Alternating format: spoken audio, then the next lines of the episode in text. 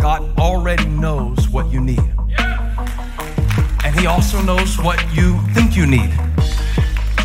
And He already knows where you're running to get what you think you need from people who can't give it.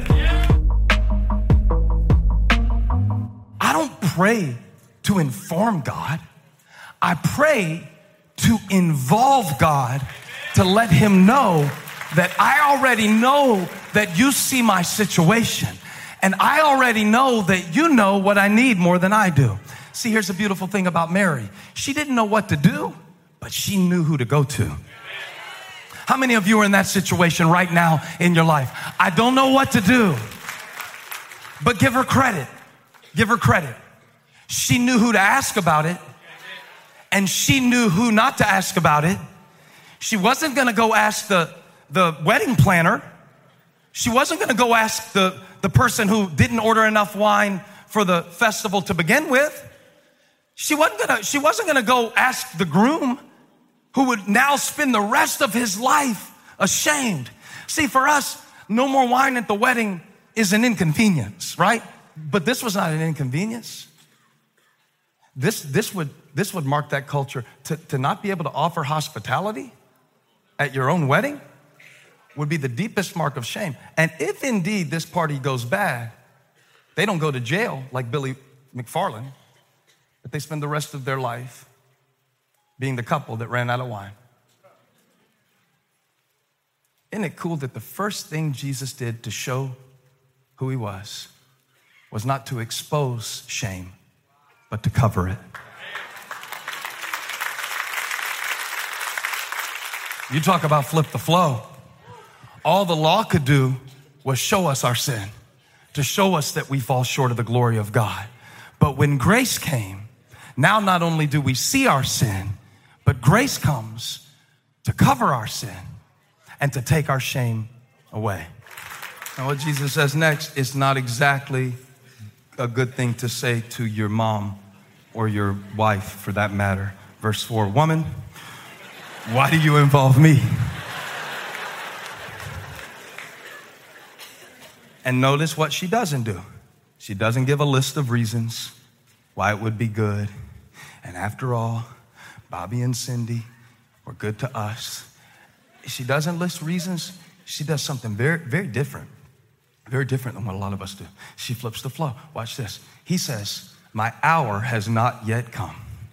His mother stopped talking to him and started talking to the people who were hired to run the wedding. Watch, verse 5. Flip the flow, flip the flow. Ready? Ready?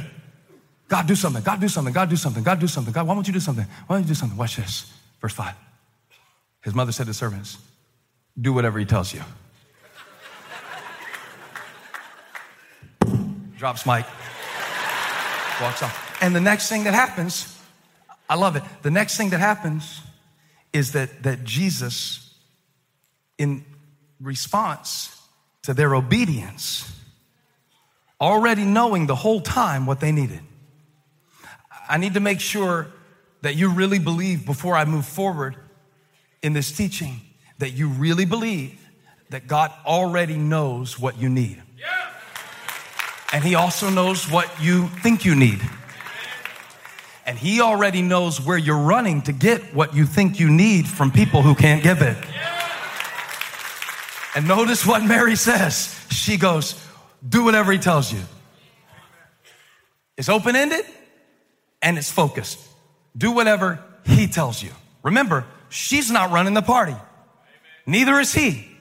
But all of a sudden, she tells the servants, I know you've been running around looking for wine, but it's a long way. Cana, Cana is a backwoods town. There's no Whole Foods. You're not getting any. Eh, oh, no, there is no wine room at any restaurant in Cana, okay?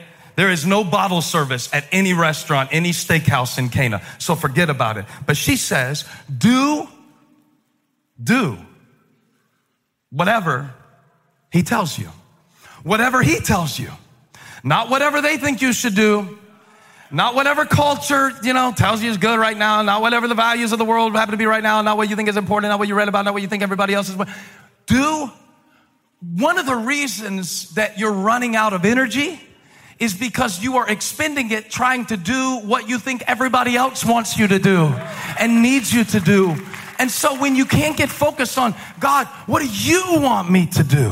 What do you want me to do? And I know what you're thinking. You're like, if it were that simple, I would do it. If I knew what he wanted me to do. But you make it like it's simple. You, you know, do whatever he tells you to do. Well, guess what? I don't know what he wants me to do. I've been praying, should I take this other job? I've been praying, should I switch schools? I've been praying, should we, you know, finally put a down payment? I've been praying whether or not we should leave elevation. The answer is no. I've been praying whether I should ask her. I've been praying whether I should say yes. I've been praying whether or not we should shift it. I've been praying, should I take my money out of the market, put it back in? I've been praying, should I, should I spend more time at home with the kids or earn more money so they can actually have something to eat when I'm there? I've been praying. It's not so simple as to say, do whatever he tells you to do. But the Lord's been speaking to me about that too. And you know what he told me? It's not the times that you didn't know what to do. It's the times that you didn't do what you knew. If you would do what you knew, I know there's a lot that you don't know, but there's a lot that you do. Look here, everybody in this room over the age of eight knows enough about nutrition and fitness to be fitter than we are right now. Everybody knows enough. And I'm not saying don't hire a trainer. We got great trainers that go to this church. But, Buck, honestly, I don't need you to teach me anything else about exercise. I just need to do what I knew for all those years I didn't do it. I knew push ups, I learned them in sixth grade. I didn't do them. I knew Doritos were the devil. I learned it at an early age. My dad was 300 pounds a lot of my life. I knew what Doritos would do. I knew, that I needed to close the bag of Doritos. I knew that four honey buns wouldn't work to sculpt a figure. I knew what to do. I didn't do what I knew. Come on, are you, are you going to be honest with me? You, you got in a lot of situations not because you didn't know, you already knew. You already knew. Your parents tried to tell you, your grandma tried to tell you, your preacher tried to tell you, your Bible tried to tell you. It's not what you don't know that makes you run out.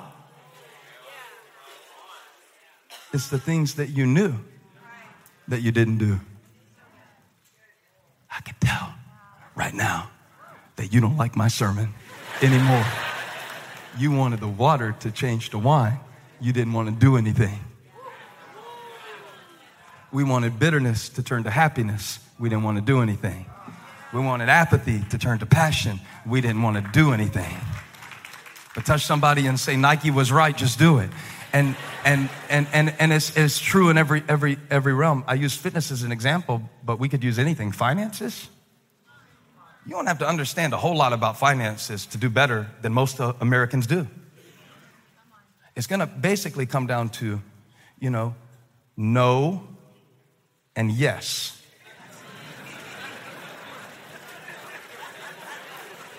Do I need it? No. Should I keep it? Yes. Do that a lot and you'll be blessed. Should I, should I, should I spend it? Should I save it? Should I give it? No and yes. It's, it's, it's easy to miss the sign. See, we want something deep, right? I learned this. I learned that people love deep preaching because they don't have to do crap about it. Because he's coming on a horse.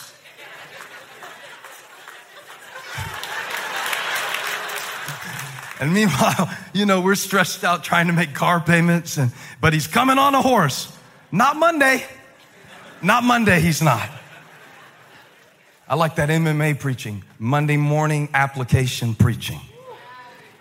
And I'm here to tell you that the reason we run out a lot of times isn't because we need more the, the reason I run out is because I've got, I've got four meditation apps on my iPhone. Four. I found out they don't calm you down if you don't open them. They don't calm you down because you bought them. And don't send me any kind of social media on how, you know, meditation is Buddhist. I don't, I don't want to, I don't want to, I don't want to even want to hear it. Watch. Jesus was not reluctant to help. That's not why he said, why do you involve me?